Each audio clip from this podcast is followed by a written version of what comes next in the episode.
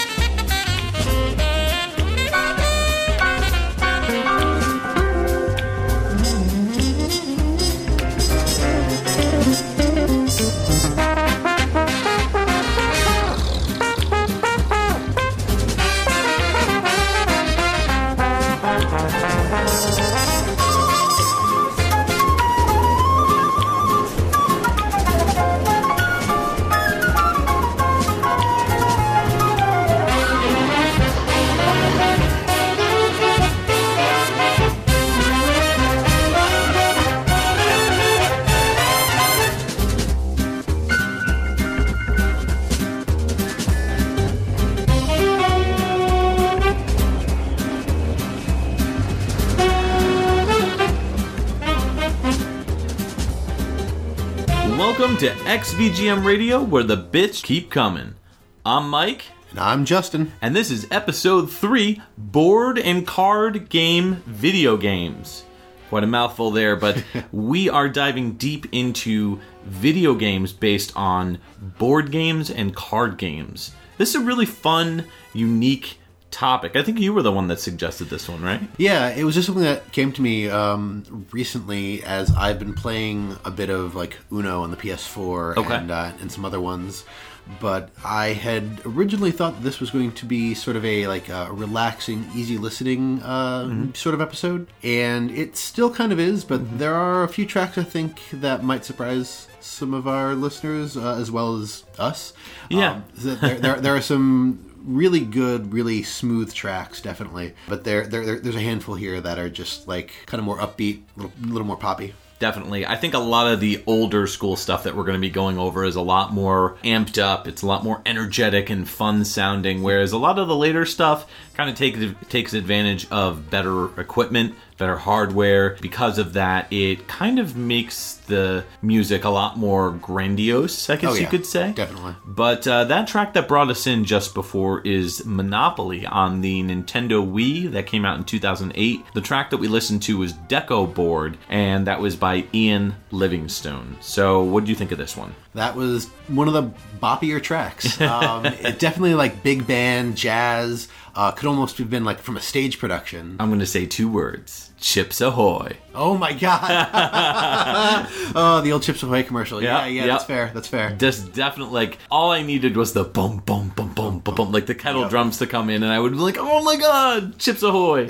now I need to eat like an entire sleeve's worth of Chips Ahoy. but I probably shouldn't. But yeah, Monopoly for the Wii. I haven't played this one, but I mean, it's Monopoly. Like, this is one of my favorite board games growing up. I used to play this all the time with my grandmother. I didn't know you were a masochist. Yeah, yeah. No, I don't know what it was, but when her and I would play, it was a lot of fun. Like we played fair, we didn't cheat, but I can't play this with my wife. I cannot play Monopoly with my wife because I played with a friend of ours, and the two of us kind of did like unofficial immunity on each other, oh, and now she won't play because we beat her so bad.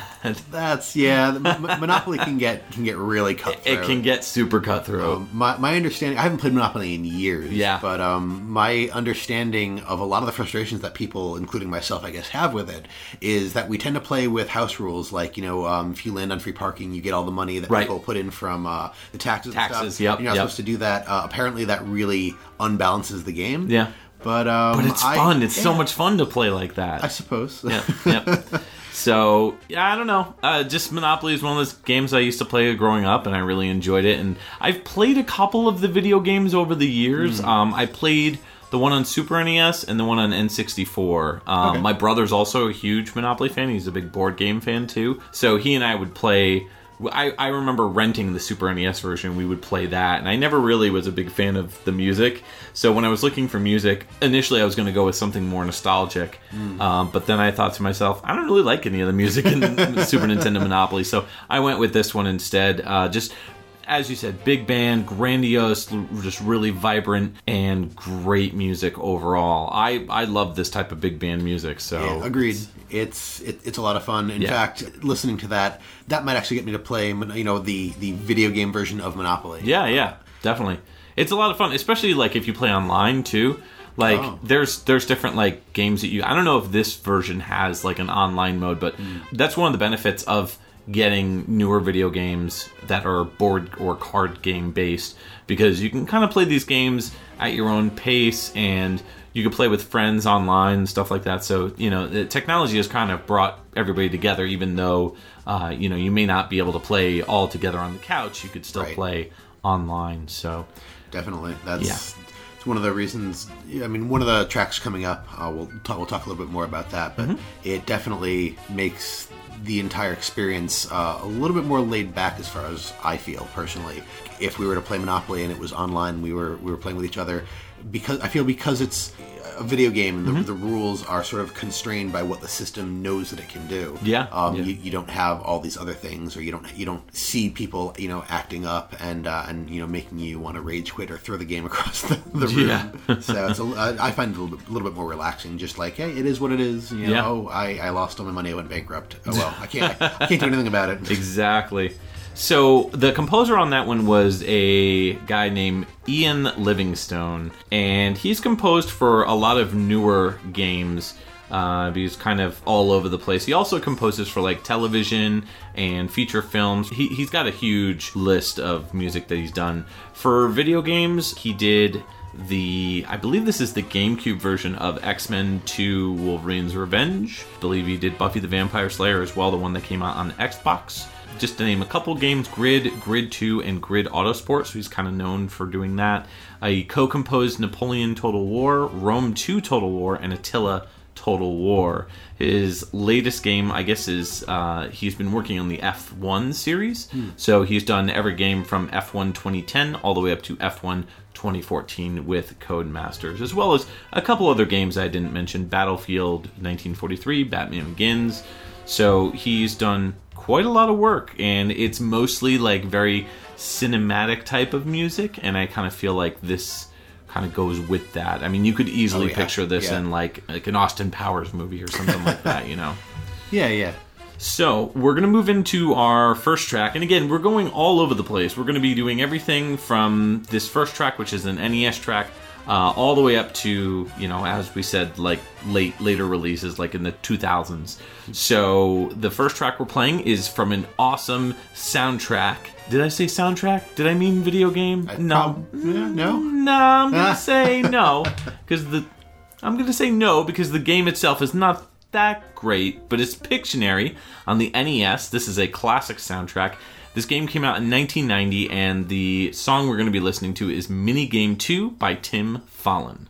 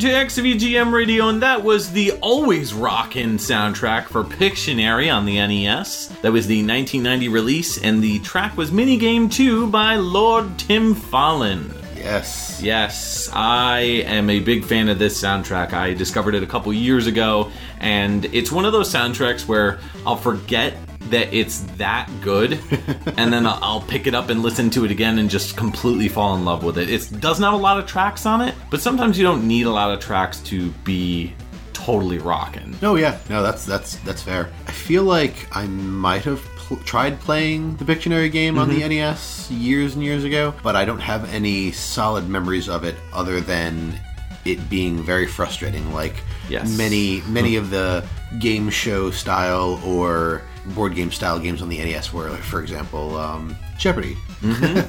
Yes. Family Feud. Um, they just very very frustrating to actually get things right or get the game to recognize that you know I, I said it right or maybe I didn't spell it right and stuff like that. it's not exactly an accurate Pictionary game, and I know that Pictionary is kind of stretching the boundaries as far as board or card game, but in my mind, any game that you can play with friends around a couch is kind of like that's not involving video games is a board game. You know, I feel like Pictionary is, is accurate to, uh, to to that theme, Mm-hmm. mostly because there's usually a board that you have to draw on. So Mm-hmm. eh, there's a board involved. It's a board game. pretty much. Do you have a favorite Tim Follin soundtrack? I'm not going to do the. I'm, I'm not going to go through the long list of Tim Follin soundtracks because it is. We'll be here all day. That's fair. Um, but do you have, let's say, three favorites to choose from? Yeah, yeah. So I mean, Tim Follin has done, a, I mean, a ton of great things, but I would say right off the top of the list, Solstice uh, on the NES is a game that I grew up with and absolutely loved the music for. I mean, it was very atmospheric. It wasn't really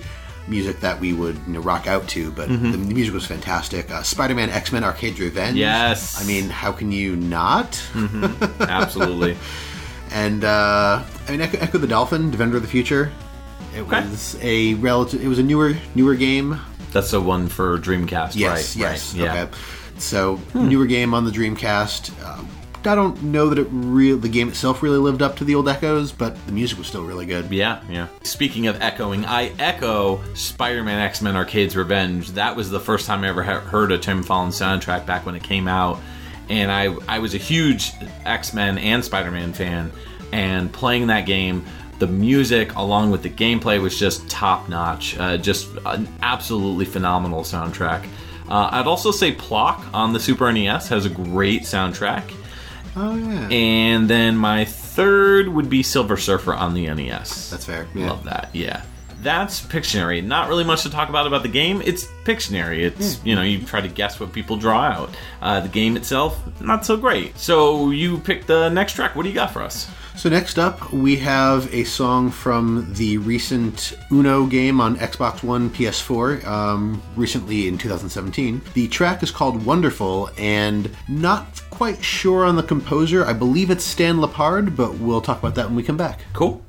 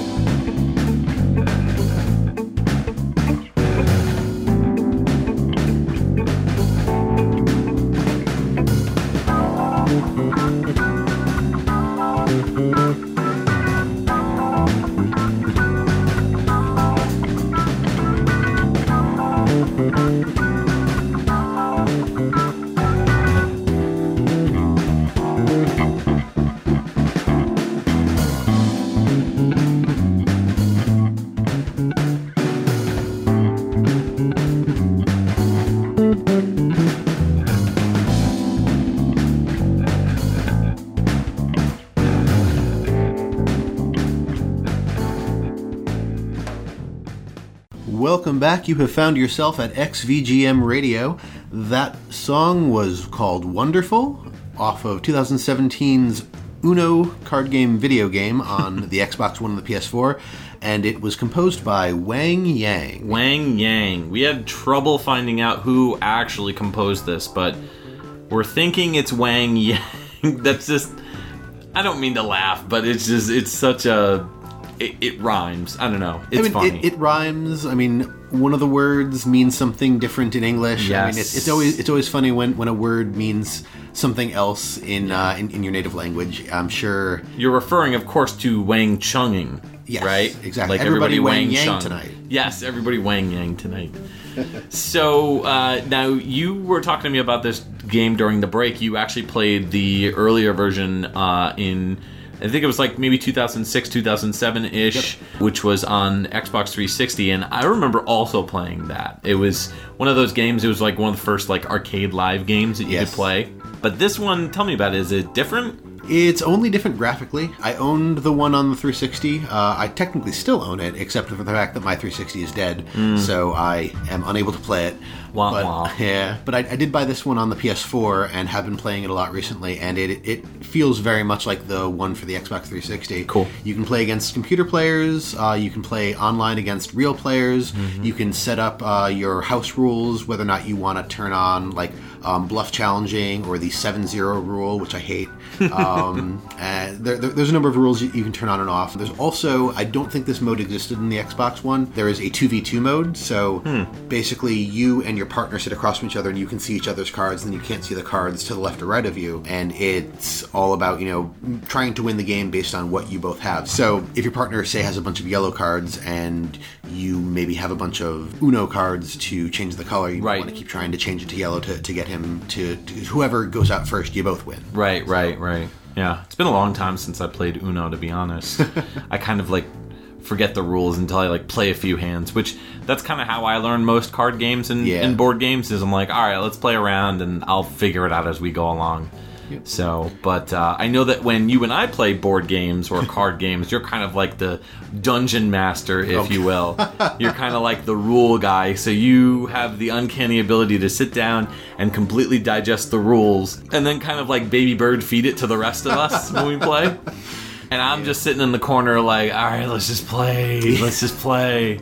It's funny because that, that's how I feel on the inside. Really? I, I just I just want to I just want to get to the game. Right, right. But I don't know I don't know at what point in my life that happened. I do remember the first time I noticed it. I was at a friend's birthday party and they were trying to play a board game with a bunch of friends and, and we were all kind of drunk. Sure. And they, they pulled me over and they, they said, "Ju- uh, Justin, come here. Uh, oh, you know, take a look at these rules and figure out how to play. And I was like, oh, I, I, you know, instinctively I just pick up the rulebook and start reading. And I go, wait, why? And she just Yeah. looks at me and goes, because you're the game master. See? I okay, and then like you, I think back on it, and there's so many of these games that I that I've played, and I'm always the one like teaching people how to play. And I Yeah, just- yeah. I don't know when that happened to me. I, I really don't know either. I, I uh. as long as I've known you for the many years I've known you, you've always been the game master. Jeez. So now you just need a jacket where on the back of the jacket it says like Captain J, oh the Oh my game God. master. oh my god! I'll, I'll carry around a, a zapper with me at all Yeah, times. yeah, yeah, yeah. Or a deck of cards. Or a like deck a of deck cards, of deck yeah. of Uno cards. so Wang Yang worked on a few games that we know of. What were what, what do they work on? So the one the the one off the top that I know the best is Scott Pilgrim versus the World, the game that came out in 2010. I played the hell out of that game. Yeah, I know same you here. did as well. Yep. He also seemed to have worked on Castle and Co, uh, the Smurfs and Co, uh, the Smurfs and Co, Spellbound, and Monkey King Escape. Yes, and to clarify, this guy is always labeled as a sound designer. We were really only able to find sound designer or like sound like audio support. Yep. We were not able to find anything anything for this game regarding the actual composer. So this is what's in the credits of the game itself. So no, he didn't compose the soundtrack to Scott Pilgrim versus the World, the game that was Anamanaguchi. So Right. just to clarify that. But yeah, so that's Uno. Uno. Uno. What'd you think of the song? I, I dug it. It was good stuff. It was very relaxing. I could totally picture. And you know what's funny is I remember playing the the earlier version of the game that we were talking about earlier, and I remember that music and the music and tone and sound to it all sounds very similar to to this. Right. So yeah. Very similar. Yeah, it's, it's actually why I almost miscredited composer Mm-hmm. to a different person uh, because I thought that the music was the same, but then upon going back and listening, it's not. It's not the same sound- soundtrack at all. Mm-hmm. Right, So, right. Different guy, but Yeah. yeah, it, it definitely. It's more of like a the jazzier feel Yeah. to it a little bit. Yeah, I'd, I'd agree. Yeah. It definitely helps to set the mood, and I mean, Uno can be just like Monopoly, a, a kind of a cutthroat game when Mm-hmm. Yeah. playing with friends. And I would say that the soundtrack definitely helps me to relax and not really care about what's going on. Like, Mm-hmm. oh no, I just ate eight cards. Oh well, nothing I can do about it. Keep the game going. I just picture you physically eating, Eating eight, eight cards, cards. like knife and fork and everything. All right, so let's move on to our next track, which is from a game called Risk, the game of global domination. This came out on the PlayStation 1 in 1997, and this track is the North America theme, and it's by a unknown composer. Ooh. Ooh.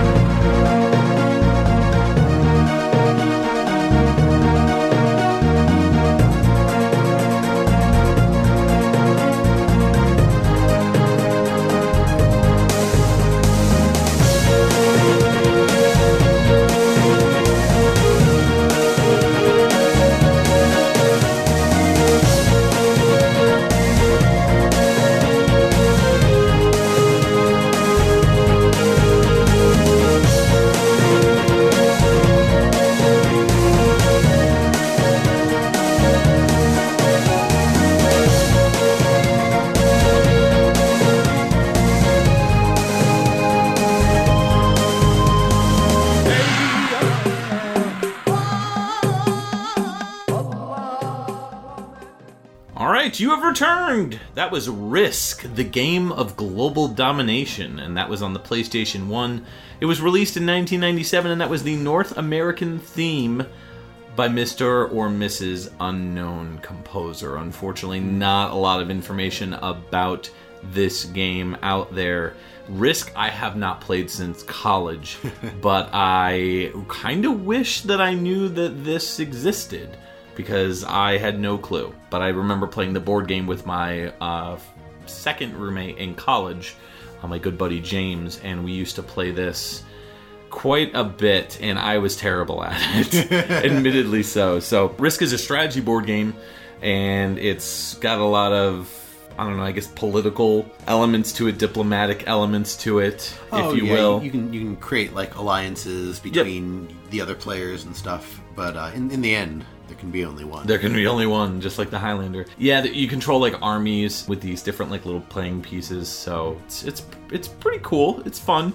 It was invented back in 1957 by hmm. a French filmmaker named Albert Lamorisse. That's interesting. Yeah, pretty cool. So I know there's been a bunch of games, like video games for Risk. There's even like an iOS version that's out currently, but there was like a Sega Genesis version, PS1, PS2, Game Boy Advance, like a bunch of different versions. But I heard this track while looking for music for this episode and it was unlike anything I'd heard on the PS1 because it had those like interesting like voice like vo- vocal samples with the um, Native Americans like oh Yeah. you know and then it kind of like had these drums very like tribal ish and then all of a sudden like this tangerine dream like late 80s soundtrack comes rolling in it's like a rolling of thunder and clouds Yeah, yeah. and it's just like really it, it took the track in a place that I didn't expect it to go just very uplifting and very exciting but at the same time kind of like somber a little bit Yeah, I you know see that. but they had like those Super Nintendo kind of style guitars in there,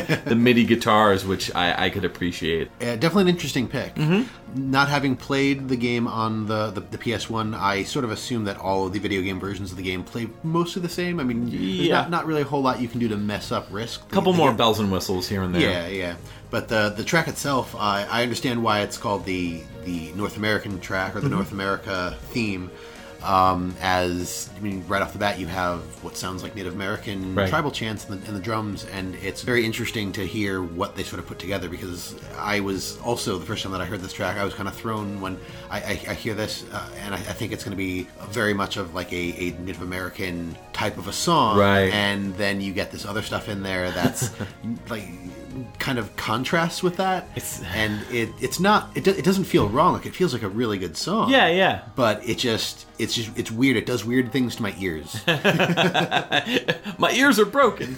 it kind of reminded me of something that you'd hear on like the Discovery Channel or like uh, A&E or uh, the History Channel, you know, something that would play in the background while they're discussing like Native American, you know, history and culture. Like in a documentary or something Yeah, yeah, yeah, yeah, I yeah. can see that I can see that So, kind of, I guess, fitting for Risk.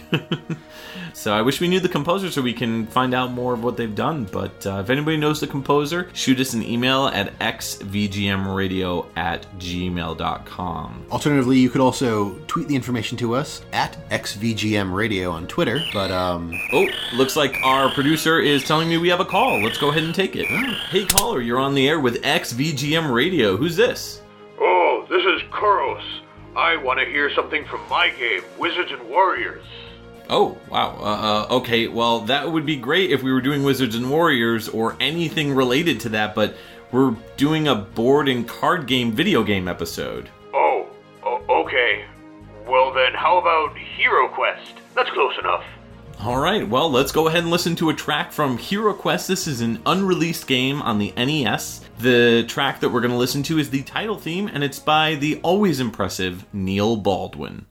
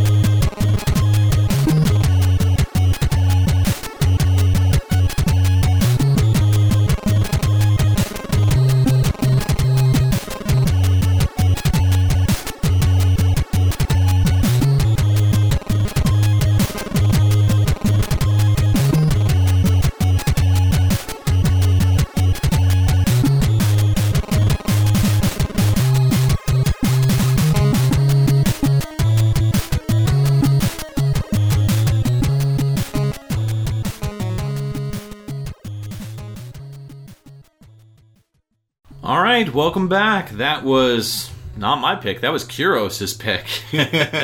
Hero Quest on the NES. That was an unreleased game, and that was the title theme or the main theme by Neil Baldwin. That was just. Oh my god! Well, the first time I heard it, I was just blown away. Yeah, for, I mean, for a, a board game related game on the NES, that's Yeah. a really epic track. Absolutely. So Neil Baldwin has done a ton of epic tracks, very similar to that. Best thing I can compare it to is Magician, the NES mm. game in 1990. Uh, very similar type of soundtrack. He's done a ton of work over the years, just to kind of briefly touch on it. Uh, did a couple of the 007 games, Nightfire in 2002 and The World Is Not Enough in 2000, which has uh, not only a very great Bond soundtrack, but that is a great Bond game in Yeah. general. Did some of the Duke Nukem games on console, like 64 and Zero Hour, and also Super Street Fighter 2 Turbo. Uh, he did the conversion, I believe, to the 3DO. He's done a lot of work with like conversions, and also he is kind of known for doing like some of the ol much older music from back. He like he came from like the Amiga era, like ah, Amiga yeah. C64 stuff like that. Definitely very well known composer and very much loved. So, Hero Quest, do you know what it is? I do not. Okay. A game I've not played. Yes. So, Hero Quest is a Dungeons and Dragons style Milton Bradley board game that came out Oh, I have heard of this. Yep. I the box art itself is uncanny. It's got this hulking barbarian, very similar to Kuros from Wizards and Warriors, hmm. kind of swinging a sword, and you know, there's all these orcs all over the place on the image, and it's just such an awesome, epic looking board game. It's like an adventure board game, kind of like a little bit like Dungeons and Dragons. Yeah. I remember getting this game when I was a kid and being like so, so very excited to play it. Then I realized how complicated it was, and I completely gave up on it. Like, I, I think I maybe tried to play it once. The problem is, so I have a little brother, and my little brother is seven years younger than me. So playing anything with anybody, I would have to play with my friends. And I didn't really have that many friends back then, so I, I, it was very difficult for me to play this game because I know my parents weren't interested in it. So it was like this game that I bought that I couldn't play with anybody. Uh, there was all these like really cool like little figurines that I loved that you can like bust out of like their shut like the casing and then like Oh, yeah. set them up with the little stands and put them. Uh, everything was like grid based, like like uh, different rooms and stuff. You could also set up like the doors. It, just the the whole thing was very confusing. And like I said before, I'm not the sort to like really read through the rules, especially on a board game. Video games, I think, are a little different. I, I used to really enjoy looking at the art. Mm-hmm. So while I was looking at the art, I would read how to play the game back in the day. But when it comes to board games, I would always just be like, all right, let's just play. Somebody else figure out the rules, and I'll just play. so that's kind of how I've always been when it comes to board games.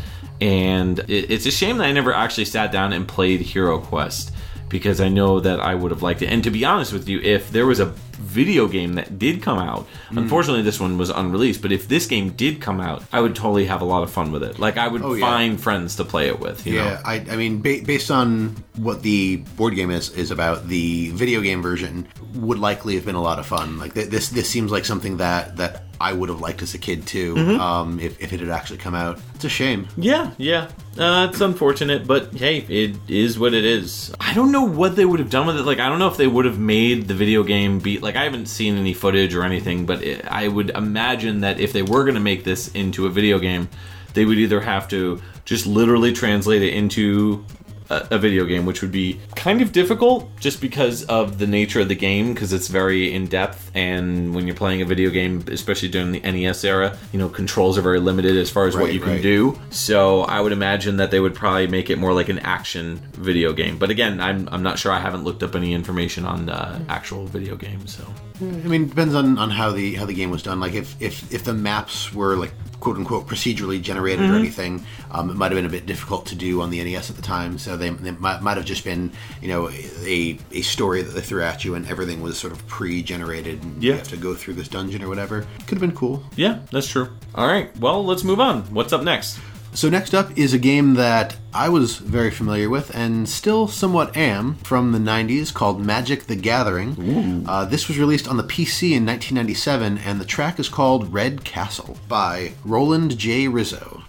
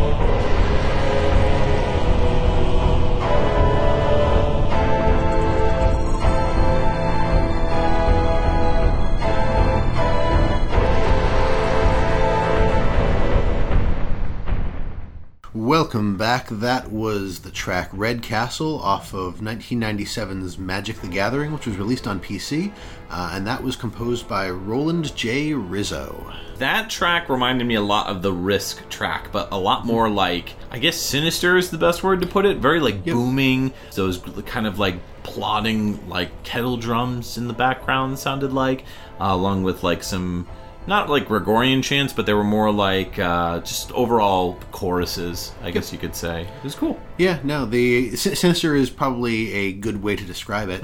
So, just to talk a little bit about the game, I mean, if you're familiar with Magic the Gathering, it's a card game. There are five colors. Uh, each color represents a different aspect of magic. Like there's green, which is very nature based, blue, which is sort of water and control based, white, which is uh, like healing and life, black, which is death and decay, and red, which is generally just like power, fire, stuff like that. Okay, yeah. The game itself on the PC plays very much like the, the actual card game. You gather cards, but there's like adventure elements to it. So you're going around like defe- getting in random battles with computer players, or eventually like you can play online with people, um, and you build up your your collection of cards and make a deck out of it. And then ultimately, in the single player version of this game, you are trying to defeat the five wizards, uh, which are each rooted in a different color. And this theme plays in the red castle when you're fighting the the red wizard mage person.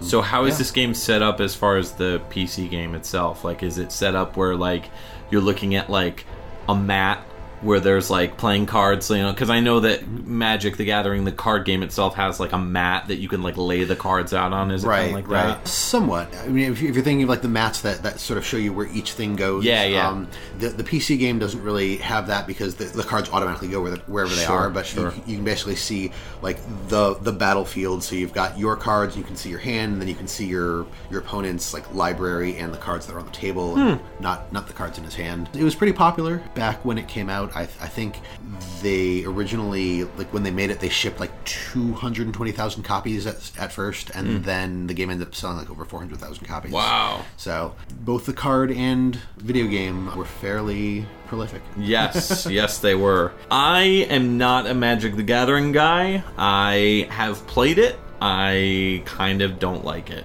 I don't know. No, it just fair. doesn't grip me. But I used to play Star Wars CCG, the Oh, customizable wow. card game. Yeah. Back in the day, I was a huge Star Wars nerd in middle school. so I was really big into it so much so like I subscribed to the Star Wars magazine, like everything. Like I had all the toys, all that stuff. Uh, this is right around the time when the special edition came out. Oh. And they introduced a card game very similar to Magic the Gathering, but it was Star Wars themed. And I remember playing it a couple times at like tournaments and stuff like that, and I was never any good at it. you know, I don't have anything against these games. I just am not good at them and don't have the patience to learn like how to get good at them, so I just don't choose to. yeah, car- card games like Magic, and there was a Star Wars and a Star Trek. Yeah, like um, um, when Magic got popular, basically Mm-hmm. every franchise was like, "Oh, card games are cool. Let's let's try and riff off of that." And Yeah, yeah. A lot of them didn't go very well. Hmm. I enjoyed the game and the, the deck building process, but I, I was never really good at it. Like Mm-hmm. I built decks based off of cards that I liked, as opposed Yeah. to like building a deck for around a theme or around an abil- the ability Same to do here. something. So Yeah. yeah, I, I had the same problem with Magic. I Yep. just I, li- I enjoyed the game, but man, I sucked at it. Yeah, I was always like really gunning to get like in the Star Wars CCG game, like you know, I'd be like, oh, I want to get all the main characters like Leia and Luke and Yeah. you know Vader and all that stuff. But then there would be like actual cards that you really should have collected in the game that actually do something, like the Death Star and Yep. stuff like that. So yeah, I don't know these that just aren't for me. I as far as cards go. I prefer like collecting cards to things like like I used to collect Marvel Masterpiece cards. Oh, you remember those? Yeah, like yeah. those. I, I like that stuff because it's just collecting. Yeah. You know what I mean? And it's just like, oh, let me see if I can get the limited, you know, prototypes and the foil cards and all that stuff. Those '90s tastic. so, so this was composed by Roland J. Rizzo. I've never heard of that composer. What? What? tell, tell me a little bit about them. Really? So, uh, Roland J. Rizzo is probably more famous among people that play real time strategy games. He Mm-hmm. is connected almost at, the hip to Sid Meier. Okay. Um, so, he's done the music for, I think, every Sid Meier Civilization game Oh. ever. XCOM Interceptor, Star Trek The Next Generation, Klingon Honor Guard in 1998. Did, uh, did bo- both sound, uh, sound effects and music. Hmm. Civ, Civ 2, Civ Four, the Civilization games, and it looks like a number of the XCOM games Enemy Within, Enemy Unknown, XCOM 2, Hmm. uh, XCOM Interceptor. So he has done a good number of game, or uh, he's done a, a number of game music tracks and soundtracks. That's the word I was looking for. Hmm. Very cool. Also, I see Spy Hunter in 1984. He's listed for uh, audio adaptation, so it looks like he helped um, adapt the audio to one of the other systems that Spy Hunter came out on. Yeah, possibly, especially since this guy sounds like uh, either a European or Western composer. Uh, possibly like the Amstrad CPC version of Spy Hunter or BBC Micro. You know, something like that. The ZX Spectrum. Yep. You know, most likely uh, converted it to those. Because I know the NES version, I believe, was done by Naoki Kodaka Right, from right. Sunsoft. Yeah. Interestingly enough, we have a game that is right out of the 90s as well. This is a Super NES game called Othello World. It was a Super Famicom exclusive. Came out in 1992. It's based on Reversi, which is later called Othello by Mattel. Mattel, right. And the track that we're going to be listening to is Sky Castle Game or Sky Castle Level. And the composers, I believe, are either cousins or sisters. You may remember one of them as a more famous composer, Manami Matsumae, and Kimitaka Matsumae. So let's give it a listen.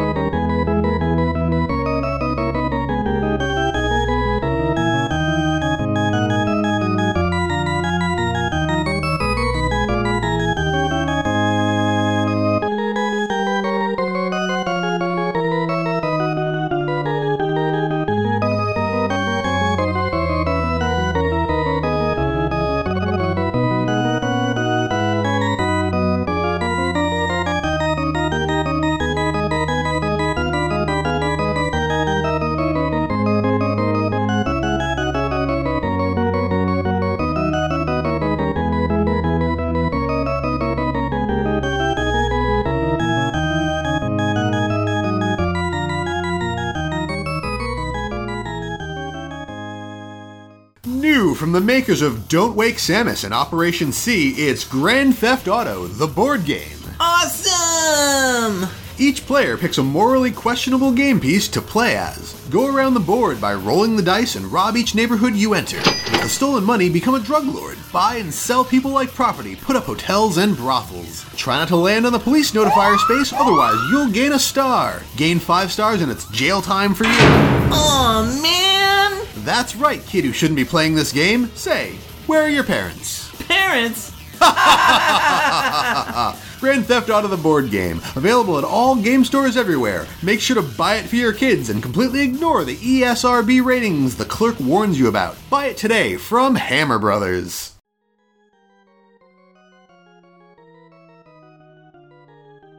We're back. You're back with XVGM Radio. We're all back. Everyone's back. Yay! Yay! So that was Othello World, and that was the Super Famicom exclusive from 1992. The track was Sky Castle Game or Sky Castle Level, and it's by Kimitaka Matsumae and Manami Matsumae.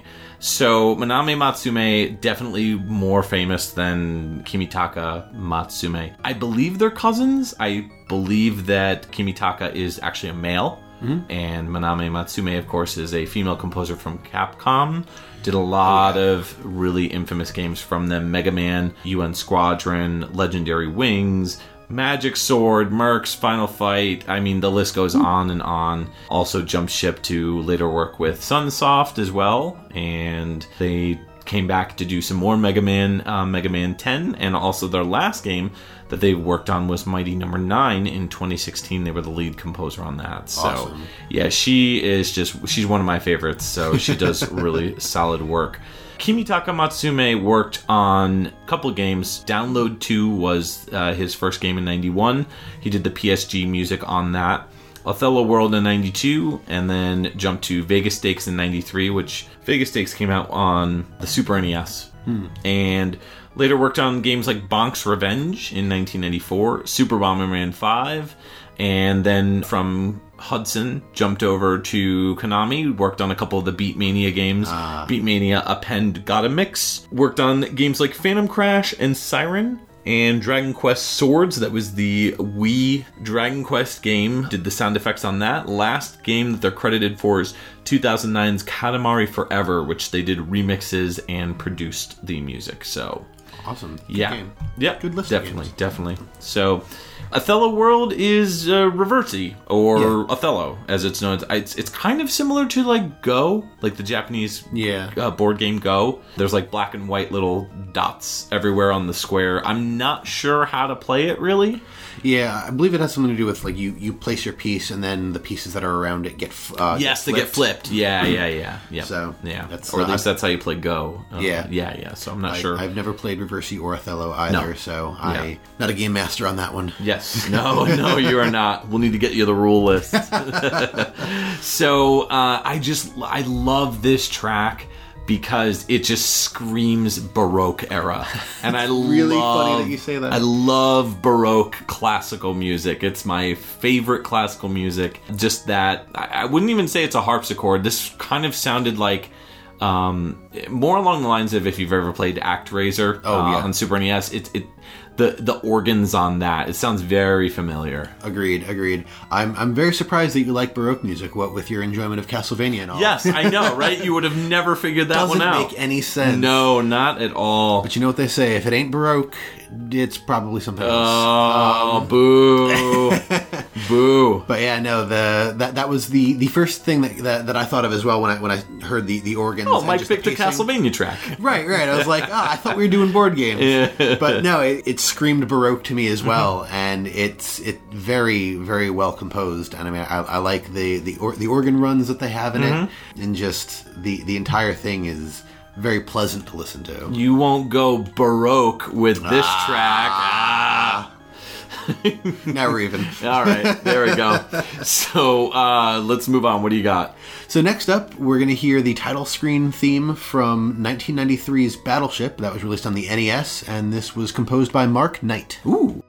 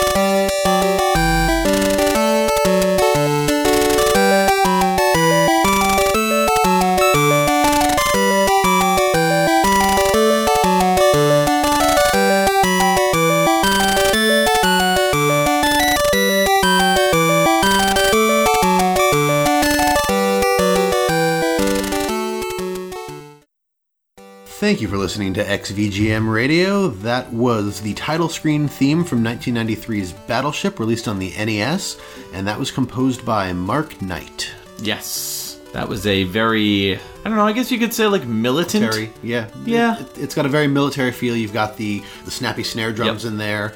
The main melody sounds very familiar to me, and I'm probably just an idiot who can't recognize the tune that it actually is.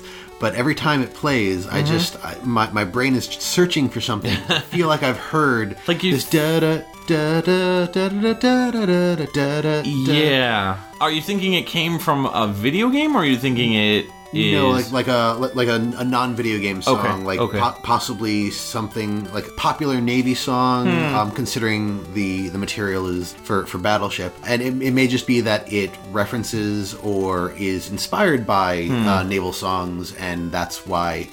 It, it comes to mind. My, my brother was in the Navy, and mean, I was in marching band and band in high school Same here, and, and, yeah. in middle school. So we did the, the Memorial Day parade, and we always played like Anchors Aweigh and Yep. stuff like that. Yep, so yep. Mm-hmm. I'm, I'm somewhat familiar with, with some of the, the music, and if it actually is the tune Mm. of a song that I know, I'm going to kick myself. but it's uh, Probably a song that you played like multiple times that you has been just lost to time. possibly, possibly. yeah, yeah. So Battleship, I don't know. I used to play this one. I used to get really frustrated. Really? Yeah, because people would always cheat when they played me in it. Oh, they, So they they'd move the always, ships around? yeah. Well, they'd mo- either move the ships around or they would like try to sneak a peek at, at my ships. Yeah, no. You, you knew terrible people. I know, right? God. But uh, I I can't imagine how this would work on the NES. Like I can I get how it would work in the fu- like in like modern day times like Oh, with yeah. online connections you know that way the other person never sees your board Right, right. Just like Uno and whatnot. Like you Right. see your cards, not somebody else's. or this would work really well on like a DS for example oh, yeah, yeah But- perfectly. Con- Yeah. Considering the, uh, yeah, the yeah. clamshell, yeah exactly but on the NES I mean it had to be one single player. It it must have been. And what is it like? Okay, what the other person has to like close their eyes while like the Right, other right. like switch the controller back and forth. and You have to leave the room. yeah. I, I don't know. I I guess I should try to play this one um, because you know you sometimes you just never know how they're going to do it. But I, I've never heard of anybody raving about Battleship on, the, the NES. NES, yeah. Right, right, right. so, but no, I, I dig the track. I mean, you know, it's it's definitely got that militant vibe going for it, and um, you know, I like it. It's it doesn't really like make me want to do anything other than jump back on the bass drum and the um, uh, marching snare uh, and start walking in a straight line. So yeah, Down the road. down the road somewhere, you know, during a super hot, Oh. sweaty July Fourth or a Memorial Day parade. So Don't forget to stay in step. Yes. You get yelled at. Yep, yep, of course. Yep. So Mark Knight composed this one. I've heard the name, but I don't know that much of what they've done. So you may have played some of the games that Mark Knight has done music for, or at least been part of the audio team for. The Dirt games, uh, Dirt 2, Dirt Showdown. There is a game called Quake 3 Revolution. that Oh, yes. He uh, did audio production for that. Looks like he also did work with uh, Ian Livingstone with the F1 series as Yes. well as uh, Grid. I see him as lead sound designer on F1 2001. Um, he also did music in Duke Nukem 3D, which uh, I'm sure some people have played. Yeah. And uh, then there is the ever famous Mario's Time Machine. He did Whoa. music for that. Don't forget Super Alfred Chicken and, And Alfred, Chicken. Those are the next ones I was going to mention. yes. Excellent. He also did. Um, just want to mention the uh, music for Wing Commander on the Amiga. Okay, okay. Uh, I don't know if you know this, but he also goes by Mark Skimpy Knight. Really? I I am I do not lie. That is his also known as also AKA. AKA yes. So Mark, we are fans, Definitely. especially of that name. That's awesome. Oh, uh, it looks like once again we have another caller coming in. Give me just a sec. Let's hit this up. Caller, you're on the air. Oh, thank you. I am Professor Plum. You know, from the game Clue, The game or the movie? the movie, the game. Does any of it matter? I I guess not. What can we do for you today, Professor? Well, I would like to request a song from Clue, the board game, the video game. Boy, that's redundant. Who plays video games anyhow? Fair enough, sir. Uh, any particular track you want to hear? Uh, okay. That didn't sound good. No, but I'll, I'll go ahead and, and, and play a track for you, and hopefully you hear it. Uh, this is Elementary off of 1992's Clue on the SNES. Hope nobody got to him. Yeah.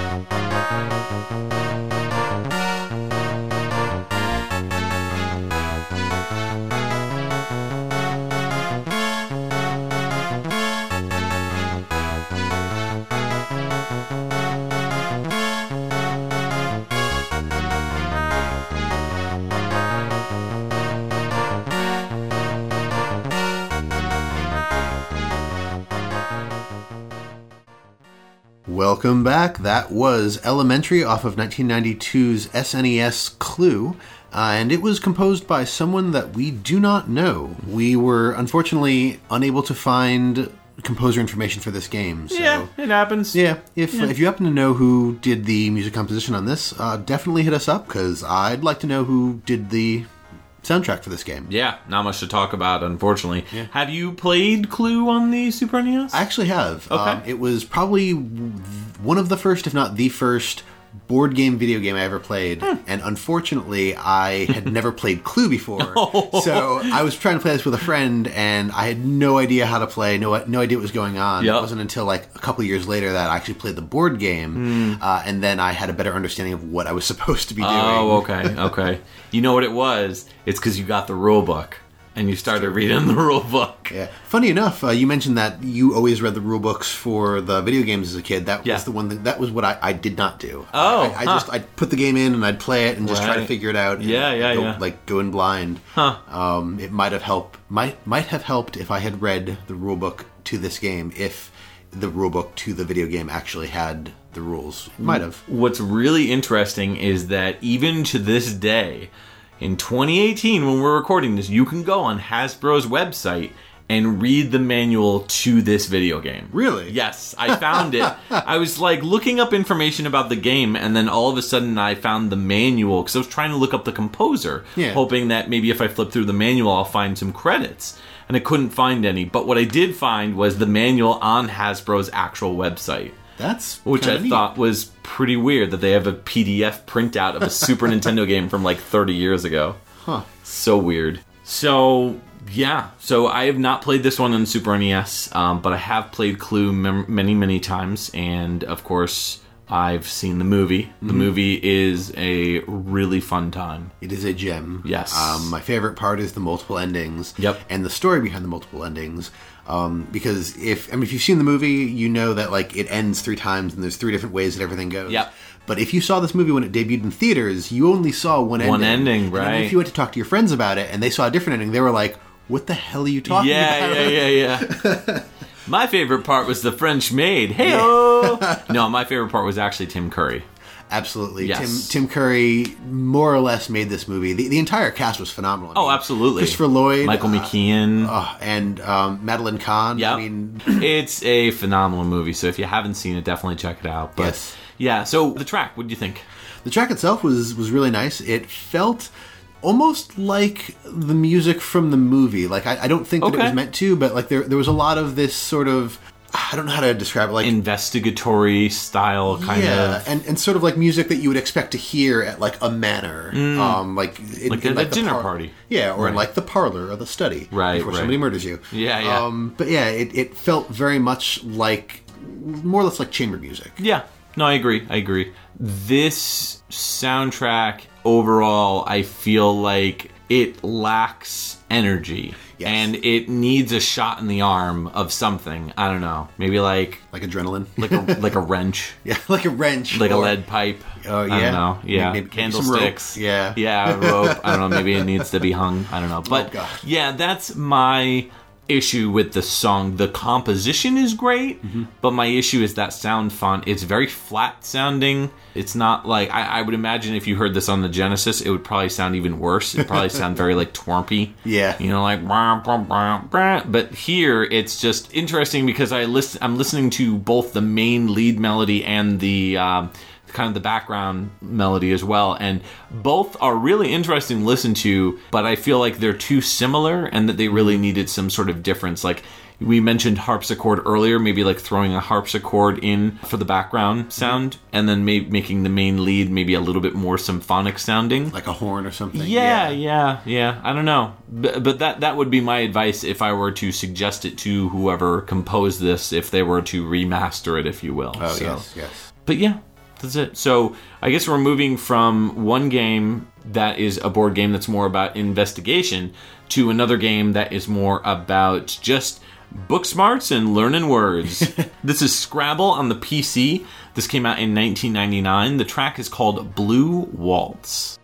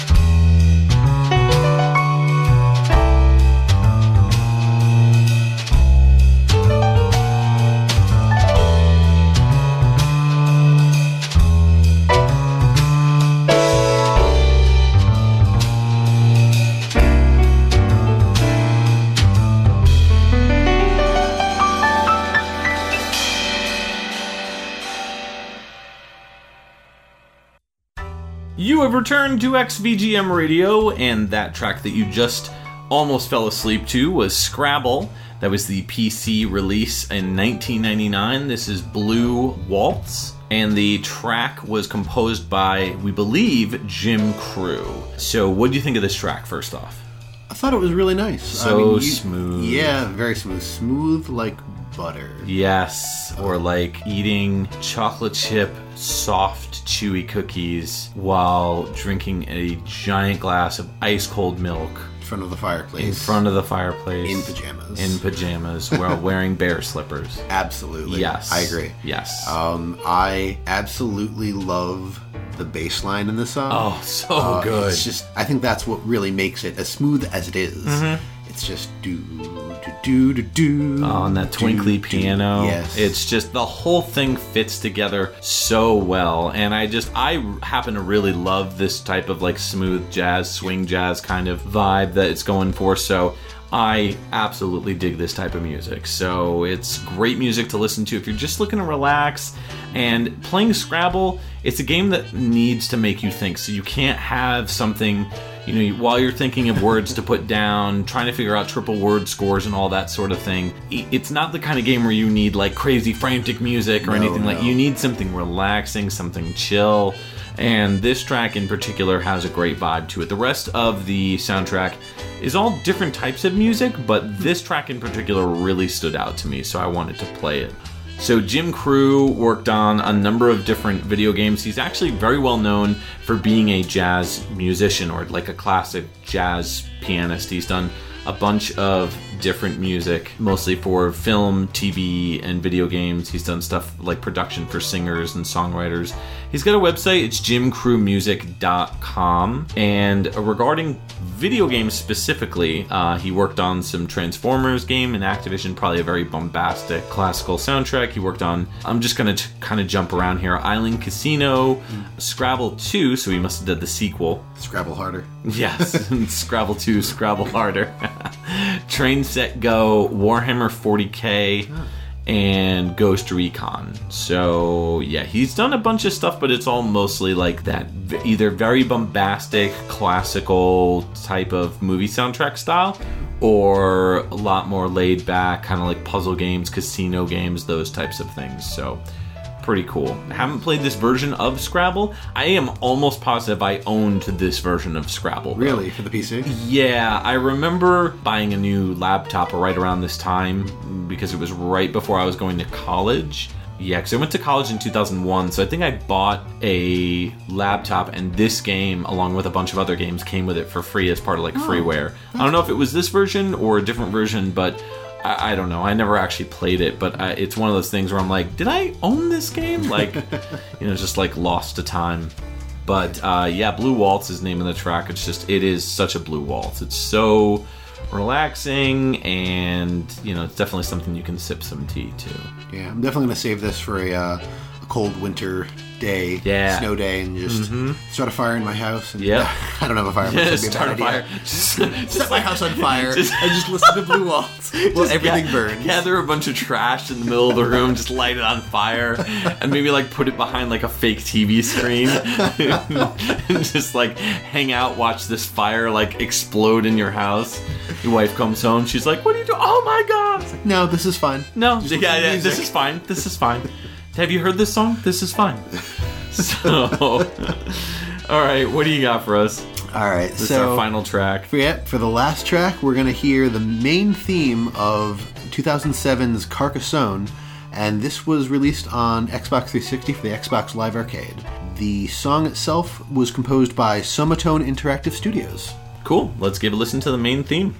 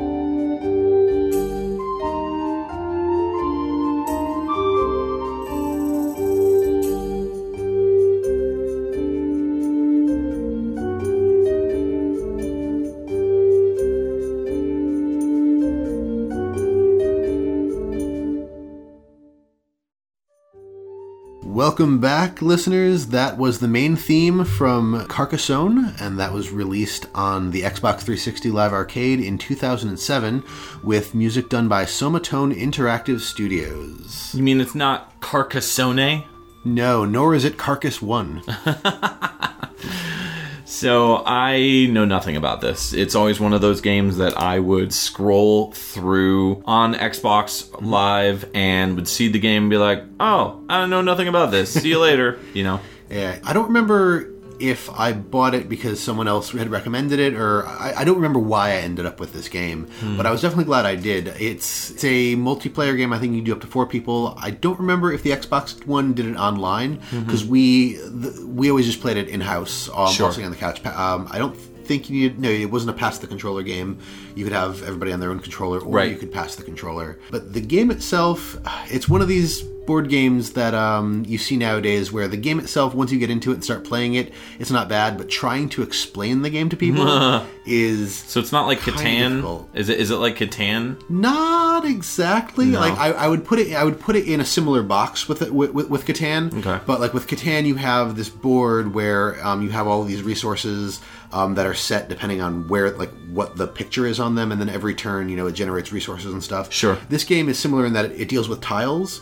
Um, so you um, you pick a tile up and then you have to put it down and match it near other tiles like so it, it might have a road on it it might have um, part of a castle on it or it might just be like a field um, so you have to match like roads to roads or castle parts to castle parts and stuff then you have these little tokens that are colloquially called meeple um, it's, it's a portmanteau of my people Right. but you you put it on the board and whatever area that it is touching like all encompassing you get points for that. So like if you put it down inside of a castle area when the castle uh, area is finished and closed off you get points depending on, on how many how big that is. Or if you put it in the middle of like a field you get points for for that. Right. um, but people can you know block you or like close it off with roads and stuff.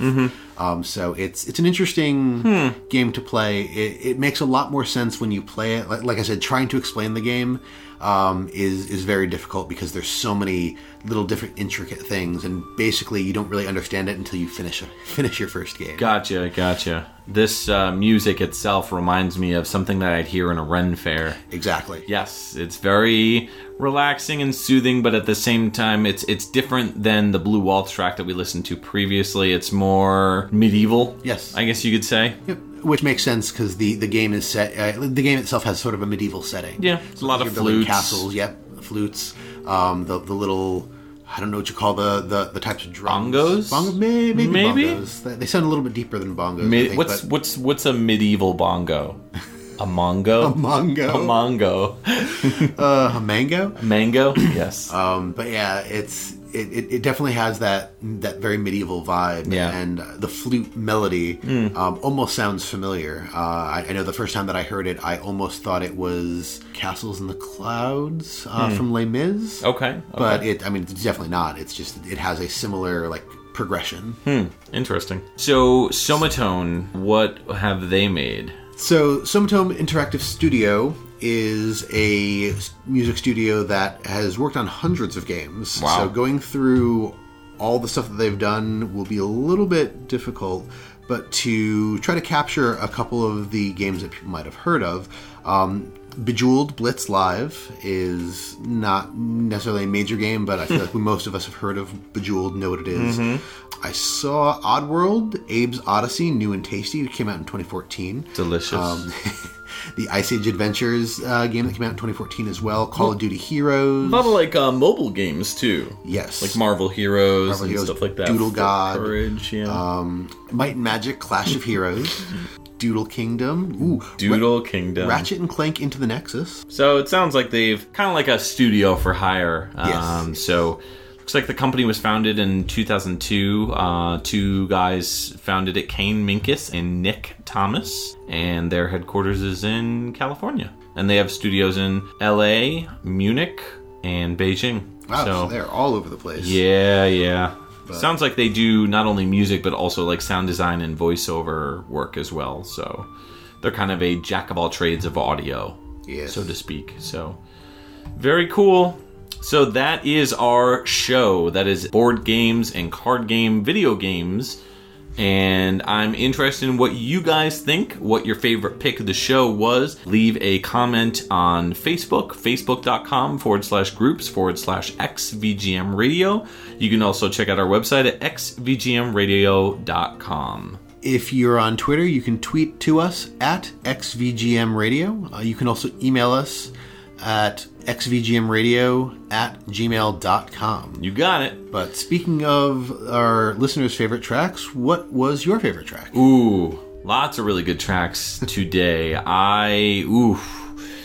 Oh man, it's a, it's a tie between either that Scrabble track, Blue Waltz, uh, Othello World, or Hero Quest. I'm gonna say Hero Quest, and the reason being is because I think of all the tracks, this one got me the most pumped to re-listen to it. Yep. Um, and then for this runner-up would probably be that Scrabble track. That's fair. I, I was actually thinking the exact same thing. I, I would I would pick Hero Quest for the exact same reason. Yeah. It, it was it was very energetic. It was very like pumpy uh, and a lot of fun. Yes. But just to be contrary uh, and not pick the exact same thing as you, uh, I will probably go with that Othello track. Okay. Um, Othello World, uh, the very baroque, very almost Castlevania. Yes. Um, and that was also very fun. Mm-hmm. I have to say, I I would listen to that track again. Yeah, absolutely. And uh, you know, the Pictionary track, definitely I know that there's a ton of Follin fans out there. Great track, amazing track. But I think when I was picking when we were picking tracks for this, Hero Quest really stood out to me the most. Uh, Pictionary I've heard so many times over and over and over again, it wasn't new to me.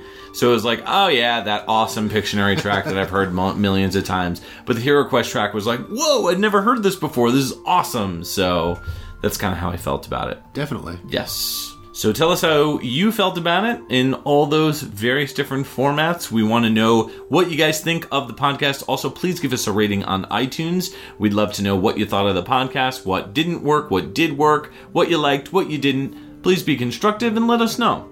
Uh, I want to also announce our next episode. So, what do we got coming up? So next episode, episode four, is going to be all about Guilty Gear. We are going to dive into the rockin' music of Guilty Gear. This will wake people up. Oh, absolutely! after this episode. after, the, yeah, after this episode, with a lot of the the sort of easy listening, Yeah. um, you're not you, you're not going to have an easy time next time. It- No. it's going to be, uh, as they say, heaven or hell. Let's rock. yes, very good.